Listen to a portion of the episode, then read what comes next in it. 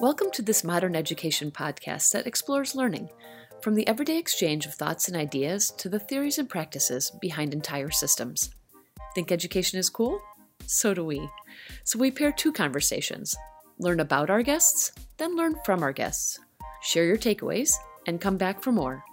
You're listening to Think, Pair, Share with me, Audrey Scott.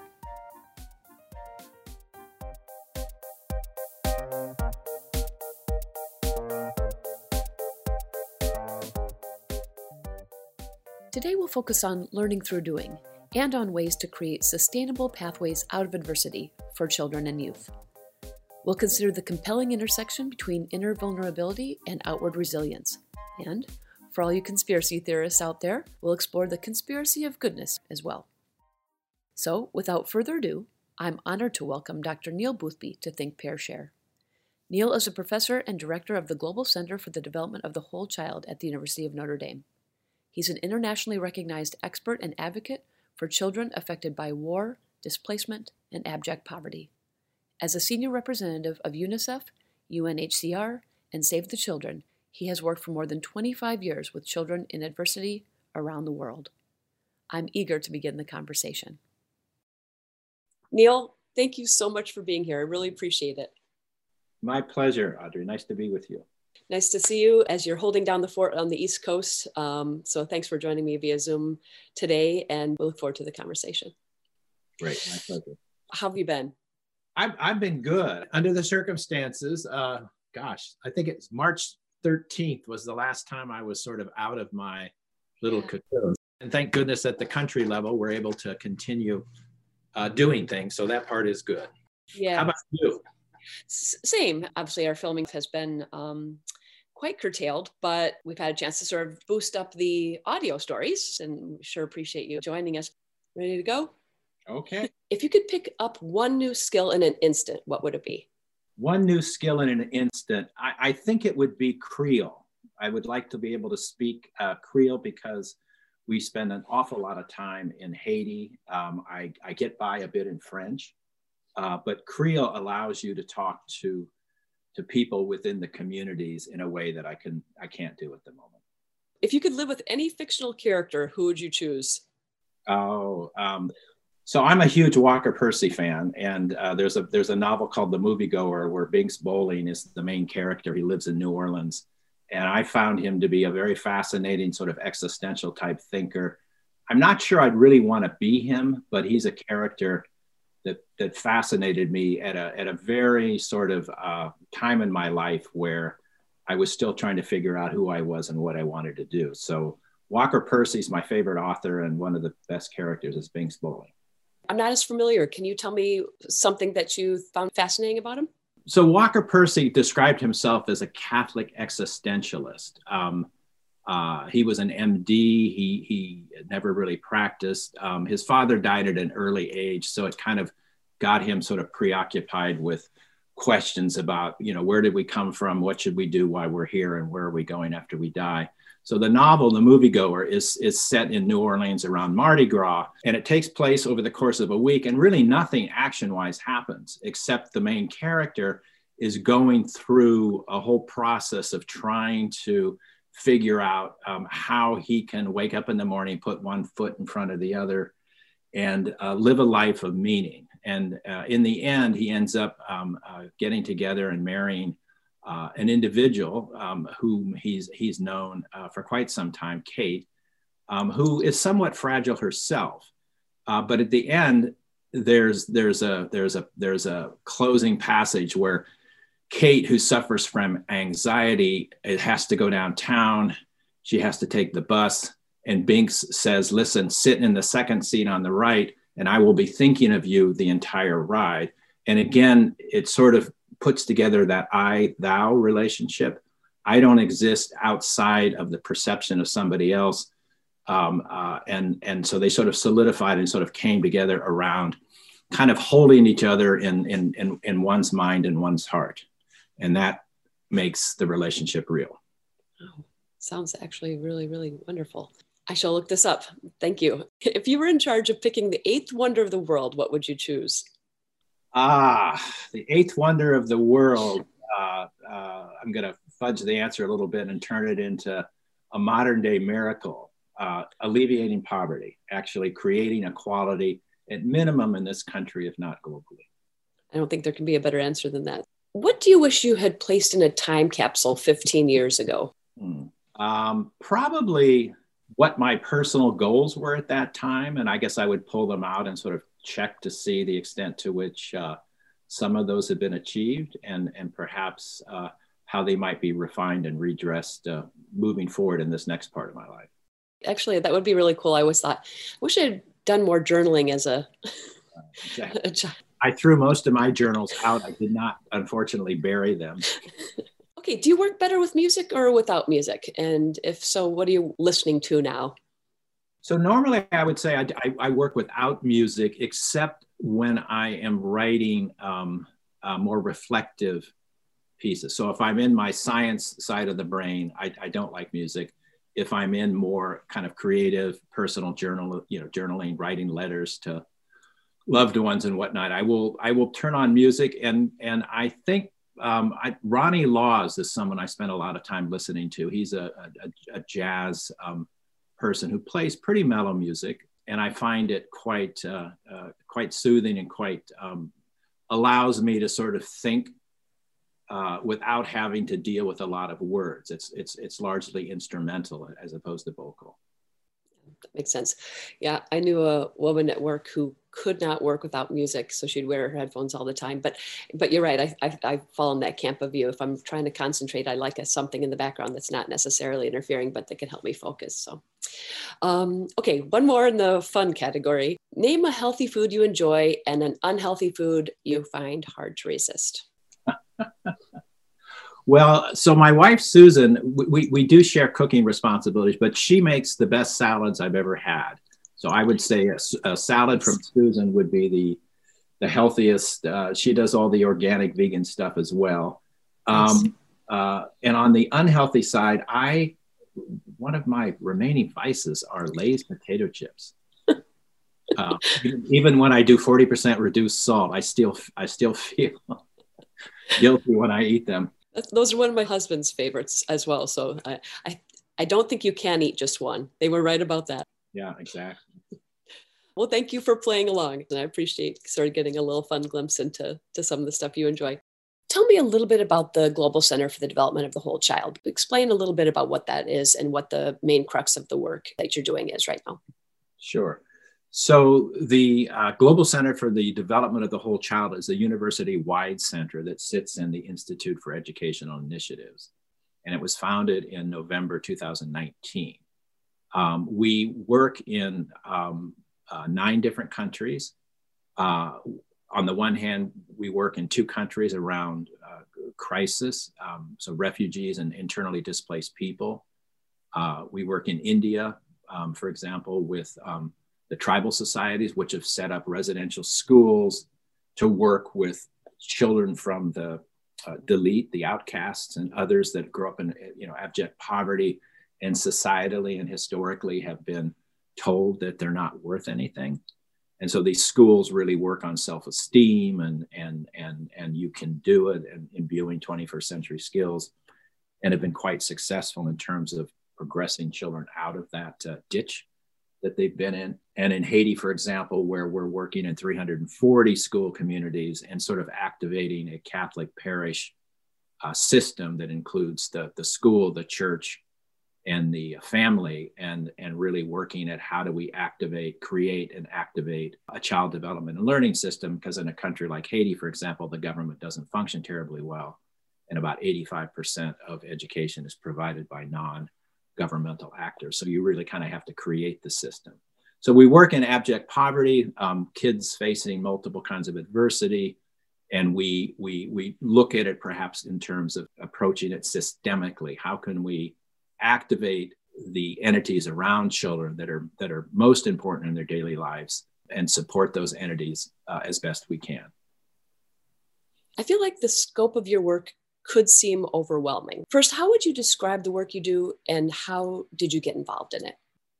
Well, thanks for that question. I've sort of zigzagged in and out of sort of academia on the one hand and then operational organizations on the other. So I've, you know, taught at Harvard, taught at Duke, taught at Columbia and, and came to Notre Dame most recently. But in between, I, you know, I worked, I ran Save the Children's programs, uh, children in crisis programs. I was the head of UNHCR's children's unit. Uh, uh, I worked in Rwanda after the genocide with the UN uh, and whatnot. And, and I think to me, the culmination of those experiences where you're, you know, sort of putting your hands in the wound, so to speak, but then you're coming out and being able to think about it and write a bit about it has been useful. But I think it, it's it's also sort of forged a, a perspective, which I think is the, the, the, global center represents that perspective, which is um, that if you're talking about kids in adversity, one intervention such as health or education is not necessarily going to change the life trajectories of kids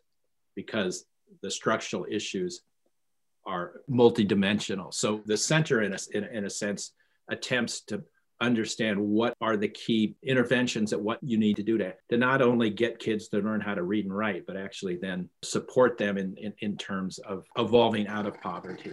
And, and perhaps our program in Haiti is the best example of that, in that Notre Dame has been there for 14 years. We came to Notre Dame in 2019. I moved my uh, operation from, from Columbia University to Notre Dame largely out of my experience in, in Haiti with the Notre Dame team, which was incredible commitment to making a difference in the lives of children and learning through doing. I was inspired by Notre Dame's conspiracy of goodness in Haiti. And I think we've moved from kind of a literacy program for first and second graders, so a school based program that was in 340 schools. So it had quite a bit of scope uh, and scaled, but it was a singular intervention, teaching young kids how to read. And we've moved from there much more towards a parish systems activation model, whereby in a country like Haiti, the government does not invest that much in education. 85% of the schools are managed by non-governmental actors, so religious actors, civil society actors, et cetera. And so there isn't a, a robust national system. So the question then is what, what, is, what is a system? What is a child development and learning system in Haiti? And, and, and actually, the Catholic Church provides the best opportunity to invest in systems because you have a church. So, so very religious people, they go to church. Mm-hmm. Every, every parish has a school, or most parishes have schools. So you have a church and a school.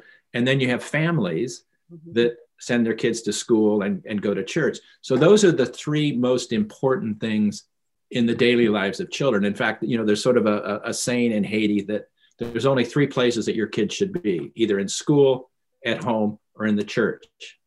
And so that sort of we call it's l'école, l'école, l'église. So it's our three L system. We're looking at what can we do at the household level, mm-hmm. especially given that the parents really are the first teachers and the household was the first school, and that 70% of the achievement gap is evident before kids even go to school. Mm. So, so how they get off, whether they get off to a strong start or a slow start or whatever start, really determines then to a large extent where they are when they start formal school. And we saw with the literacy program, we did a pretty rigorous RCT, and you know they did learn how to read, comprehension went up, word recognition went up, but the bar was so low to begin with mm. that though they made progress, like kids would come into school in first grade never have been read to or they they they hadn't drawn or the teacher would say turn to page six. Half the kids didn't know what a page number was. So that's kind of the baseline in a certain sense. So we we went younger and we're working now on what can parents do? So we have parent teaching programs. Kids get baptized you know what can what can parents do at the household level? And then what can the church do? So the baptism there's three to five pre-sessions before you're baptized. So the parents and the godparents and extended family come in. So we've we've integrated sort of healthy brain science. You know, it's simplified. We have right. videos that show parents how their love will support, you know, positive brain development, et cetera, et cetera. So we've used we're, we're sort of using the church and the baptism is the mechanism that is most scalable. So we get parents when they're young we, you know, they can get referred to the parent training programs. We have resource centers now where, where you can come in. We can't take the internet to every household, but you can put it in every school community, and parents and others can come in and download digital stuff, et cetera, et cetera. So anyway, th- I'm getting into the weeds here, but the point is, is we, we're activating a system because in combination, those interventions stand a better chance of uh, promoting lifelong learning and, and actual changes in the lives of, of kids. So that that's essentially what we do. And and uh, we have two types of partnerships. We have the dig in deep stuff like Haiti and India is another example of where we're in it for the long term. But then we kind of come alongside in other countries and provide technical assistance around program design, measurement, and learning. So it's kind of a blend of what we call our flagship programs, dig deep, long term operational versus kind of technical support. It sounds like extremely rewarding work. Are you comfortable sharing what why do you do it? Yeah, no, I, I, I am because it's it's uh, it, it, it is a lifelong uh, uh, endeavor, and um, I, I'm I'm of an age where I don't necessarily have to continue working, but I can't find anything that's more meaningful. Was there something that made you look at the world versus focusing on the U.S.? No, that's a great that's a great question. I um, I'm not sure there was a thing that did. I was I was extremely fortunate to study with um, Robert Coles, who was a social psychiatrist at Harvard. That's basically why I went there. And Bob was someone who took his sort of uh, skills into the real world, and he for example, was was observing uh, black children who were integrating schools in the South for the first time during the civil rights movement and whatnot. So I was very captivated with that sort of approach, not lab work, but work in the in the real world. And on my way to Harvard, I think it was somewhere in Oklahoma. Um, I was stuck on a freeway, and and I was listening to a radio program about um, people from Southeast Asia coming to the United States. And it dawned on me that that's kind of what I wanted to focus on. I wanted to focus on refugees, flight, uh, et cetera. And so I sort of, when I got when I got to graduate school, I sort of put those two interests together. And I'm still not quite sure why that cap, especially in the middle of Oklahoma, why that captured me. But those two things kind of came together in my mind. I was uh, doing an internship, and I was asked to. Uh, uh assess the sort of the mental health of a, of a young uh, white boy who had lit a house on fire and it turns out the house that had lit on fire was occupied by Vietnamese people who had come over on, uh, you know, the boat people during during that era. Fast forward, the, one of the persons in the house was a young 13 year old girl who had lost her mother at sea. She had been uh, had been attacked by Thai pirates. Um, uh, she had been raped and thrown overboard, and and the girl survived. Um, and I was uh, I guess, captivated, fascinated by this uh, dialectic of intervulnerability. She certainly, her life had changed. Uh, her, her uh, speaking of her mother would bring tears to her eyes. It was, it was still a living um, uh, uh, pain, so to speak. And still, she functioned at such a high level. Within the two years she had lived in this country, she had learned to speak English. She was the best math student in her school. And in fact, the boy who lit the house on fire had been uh, the school's math winner the year before, and, had, and, and, and this young woman had displaced him. And so there was a personal connection and also a racial connection uh, between what happened. And so this whole thing about what is resilience yes. became, but that that was inspired by a 13 year old. But, but I was fascinated with her inward vulnerability, but outward resiliency. And that helped me sort of frame what my dissertation was going to be about. And with a small research grant, I worked, went and worked on the Thai Cambodia border right after the Khmer Rouge uh, genocide, and millions of people were fleeing Cambodia. But it was that young girl who kind of really solidified my interest in, in child development and, and crisis. So a little serendipity, but that's life. I'm fascinated by so many of the experiences that you've had. Being there amongst these tragedies. Can you talk to me about the human spirit in those elements? Thank you. Thank you for that question. I, I, I do think that, that that's extremely important. And, and I must confess that um, you go you go into the situation. So if you look at the you know the, the, sort of the genocide in Rwanda, you see the best and the worst of humanity. I mean, you see cruelty beyond belief, but you see compassion and sharing and solidarity in ways that you just I, I don't experience it in the same way in my everyday life. Um, um, and maybe just two two two examples, kind of the the worst moment in my professional life, and perhaps one of the better ones. Um, the worst moment, clearly, the tragedy was was was in was in what was then Zaire, now the Democratic Republic of the Congo, and there was you know a million refugees, Rwandese, ended up flooding into uh, Zaire, which is lava rocks, big a big volcano, lava rocks, and it's on a big big lake called Lake Kivu, and they were emaciated, sort of reed thin, wobbling into the camp thirsty, hungry. They all rushed down to Lake Kivu and they started drinking water. And it turned out that it was it was they all got a lot of people got cholera, and uh, and they were dying like ten thousand a month, I think, at the height. Well, this left a lot of children that were perceived to be alone, abandoned, or orphaned. The babies were picked up and taken to a Caritas uh, refugee camp. This is where the baby orphanage was, and and and it was basically the orphanage was just sheets of blue plastic, you know, the cover for the for the rain, which didn't happen that often, dirt floors, and then army cots just put in rows, and the babies were stacked, you know, put on the on the cots like loaves of bread, with IVs stuck in their in their arms, so they were getting nutritional input, but nobody, nobody picked them up and held them.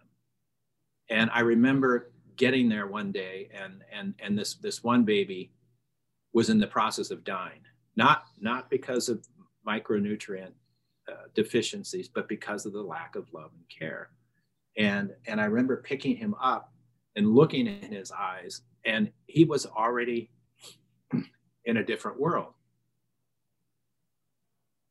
and i remember at the time thinking about my firstborn son when he was about three months, and I picked him up in a similar way, and I looked in his eyes, and he laughed and he giggled and he recognized me.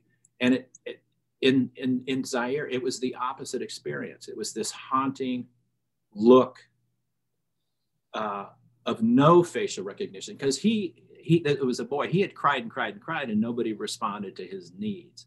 You know, and he, you know, it's it's called fa- failure to thrive, where where you don't have any human contact. You cry and cry and cry, when nobody picks you up, you give up. And that moment has haunted me ever since. I hope now it haunts me in a good way, but it was very, very painful. So that's the ugly side of things. But but it also is a window into what you need to do. Now, why in the heck did these nuns think they didn't have to pick up babies? Yeah. And why in the heck, when I asked them that question, well, we have to train people first. Well, you mean to tell me you have to train a Rwandese woman or a Zairene woman how to pick up a baby and wrap the baby around, you know, their bodies with their scars and go on with their everyday chores. Come on, this is not rocket science. So it, it provided a window of maybe a positive intervention, but it it it was well, it was it was awful. On the flip side of that, um, one of the better moments professionally is in Mozambique where war had divided hundreds of thousands of kids from their parents. They were separated from their parents. And in many cases, the kids and the parents didn't know if one or the other was alive. And we started a family reunification program and ended up re- re- reunifying, uh, I know, tens of thousands of kids over the course of, of, of a year or so. But one of those moments, again, it was a it was a teenage girl who had not seen her parents for over two years and we put her on an airplane. We flew her back into the area that she lived. We got off the airplane. We're walking through uh, kind of a quasi, it's not jungle, but sort of savannah, whatever, in these pathways. And there's little huts uh, along the way. And you can start hearing people uh, in, in, their, in their native uh, language talking and, and kind of getting excited. And there was kind of a rumble that went through from house to house. And we walk up, and finally, the daughter and the mother see each other and wrap their arms around each other and embrace each other. and that's also a moment that's worth a lifetime. Oh my goodness. Thank you for all the wonderful work you're doing. Oh, and that you care. See, and, and that's you could you could throw up your hands. You could be like, that's not my problem. Why do you do the the work that you do? Well, it's moments like that. Uh, I, I can't think of anything I'd rather be doing. I mean, I, I, I love golf. I, I do play a lot of golf, but it, I gotta, I gotta tell you, as much as I love it, it doesn't compare to moments uh, of, of, of uh, whether it's in a Haitian community or, or in a refugee camp in Tanzania. Uh, it's, that's just, that's my community. Is there a calling there for you? Yes, I, um, I mean, we spent a lot of time working. I, I can't imagine doing something I didn't love. Uh, uh, as they say, if you find something that you love, you never have to work. And, and so there's that personal relationship uh, of, of, of, of, being in a place like it.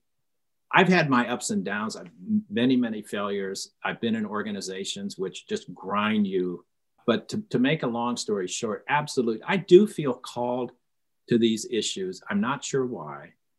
Um, and the reason I came to Notre Dame in 2019 is because Notre Dame feels that calling too. We all need moments to to believe in something bigger and hopeful. And it sounds like even though you've seen some of the very worst this world has to offer, you're still hopeful. Are you? Absolutely. There is Again, maybe it's cliches at this point in time. I think resilience may be overused, but people our souls and our hearts are, are quite resilient. I mean, you know, ev- if you want to look at it scientifically, evolutionary, we've been going through, you know, bad events forever and ever, and and and we do have cr- tremendous ability to to persevere and bounce back. Um, I don't know what it would be like to live in a world where you're not hopeful. I think in this country we're seeing that increasingly, sort of this politics of grievance that's that's out there, which is kind of based on on on pain, neglect, anger, uh, and whatnot. I, I I I worry most about us as a nation spending too much time in that grievance. We have to, I think, extend equality to, to everyone, but but uh, on a personal level and a societal level, we we we we've got to we've got to find that hopeful place and then and then realistically uh, uh, build out from that. I just, uh, for myself, I can't imagine. Even in the end, if you lose, it's better to to work from a position of hope um, than it is from a position of grievance. I do have one more question I would like to ask you about that. It sort of fits into this category. You've you've seen some very violent things, but you also see um, the other side of it. People think violence begets begets violence, but you have observed where people in their next generation want to make that difference, be that difference, give their families what they didn't have. Can you talk a little bit about that? Whether it's sort of the Cambodian children that I first worked with uh, back in the early 80s, uh, many of whom have resettled in the United States, and we continue a relationship. They're now in their 30s, 40s, or child soldiers in Mozambique that were abducted, trained and forced to kill other human beings. And now have gone back to their families. And again they're they have kids of their own and we, we stay in touch more episodically. Um, but but using using those two groups as an example and and and and the genocide that was that was cambodia and the, and the brutality of renamo atrocities in mozambique wide scale um, the vast majority have grown up have gotten married have children and it really is with their children that you see the difference. In many cases, it's not, again, sort of bringing forward um, harsh punishment, discipline, anger, alcoholism, whatever, the, the, the violence that we often get described as being perpetuated, kids that are exposed to violence perpetuate violence. I haven't seen that in, in, in the aggregate. What I've seen more is, is altruism that I didn't get this as a child and I want to make sure my son or daughter has it. So, for example, in Mozambique, kids of former child soldiers actually, as an aggregate, go to school longer than children who didn't experience those things. I'm not equating the two, but I'm just saying,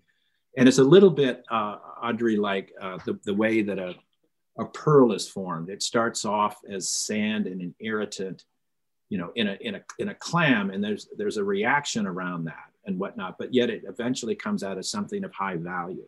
And that's kind of what I've seen in some of these children, you know, that have gone through crisis is I don't know how to explain it uh, very well, but it's it's it's altruism more often than it is violence.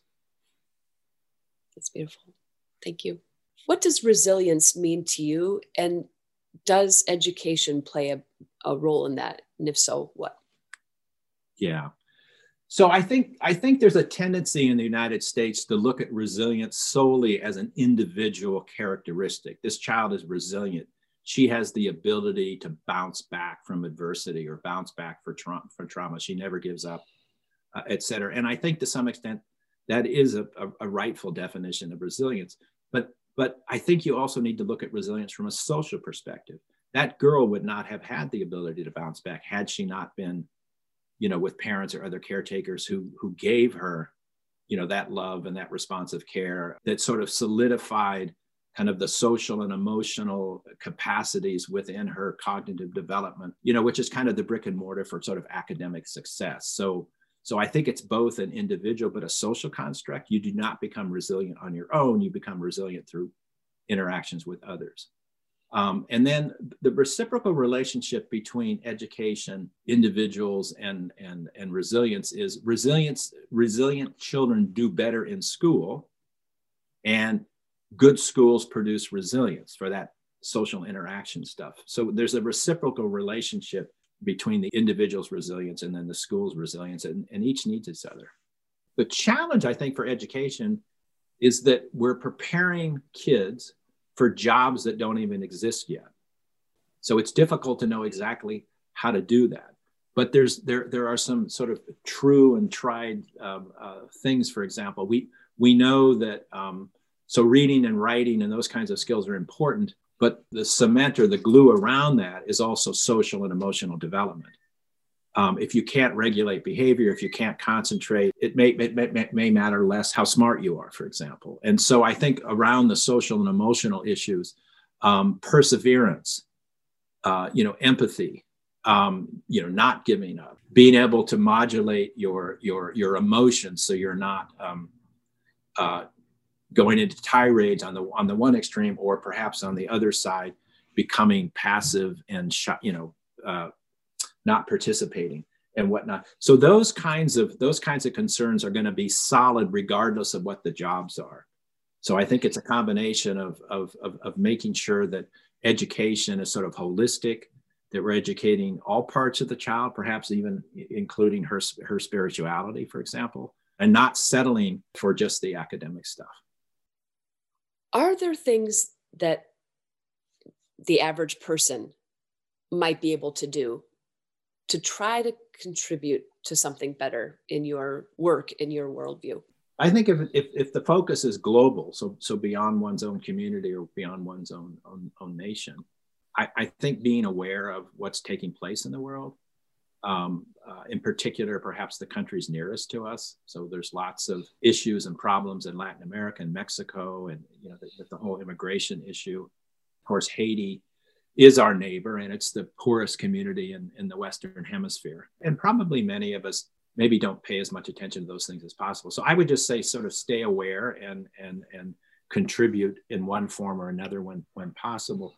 But perhaps the best learning takes place locally. So maybe global awareness and and but there's a lot of things you can do in your own community. You know, whether that's volunteering in a school, whether that's helping uh, elderly people, reading to young children, you know, we're learning more and more if we go back to the early childhood development paradigm, the numbers of words that say children in middle class professional households versus poor, perhaps welfare house, households by the time they go to school could be as many as millions of words. And again, that that that gap. What could a community do about you know the former kids that you can read to them, you know you can volunteer. There's lots of things you can do to really really help children in your own community. So i i would urge that sort of action but then also maintaining an awareness of what's going on around the united states for example. Wonderful. In reading a lot of the materials and things that you're working on i'm here uh, i'm reading this conspiracy of goodness. Do you um what does that mean well, I think it, so. Conspiracy of goodness is something I've sort of taken from a, a, a group of um, Huguenots in, in France during the uh, Nazi occupation that ended up taking in many, many Jews when that was illegal and dangerous. And one of the children that was taken in uh, came came came back as an adult and did a documentary called uh, Weapons of the Spirit. And he's trying to explain. He goes back to these communities and asks people that are still there, "Why did you do that?" And they said, "Well, what else could we have done? This was this is what was required of us." And so he kind of cast around that whole phenomenon. This was a conspiracy of goodness. And, and that's always stuck with me because I think, you know, I think the Global Center and the work in Haiti and, and our colleagues in the Institute for Educational Initiatives and their ACE programs, these are conspiracies of goodness. We, we, we, we might stub our toes, we might fail, we might not achieve everything we want to achieve, but we're, we're attempting, I think, to do good.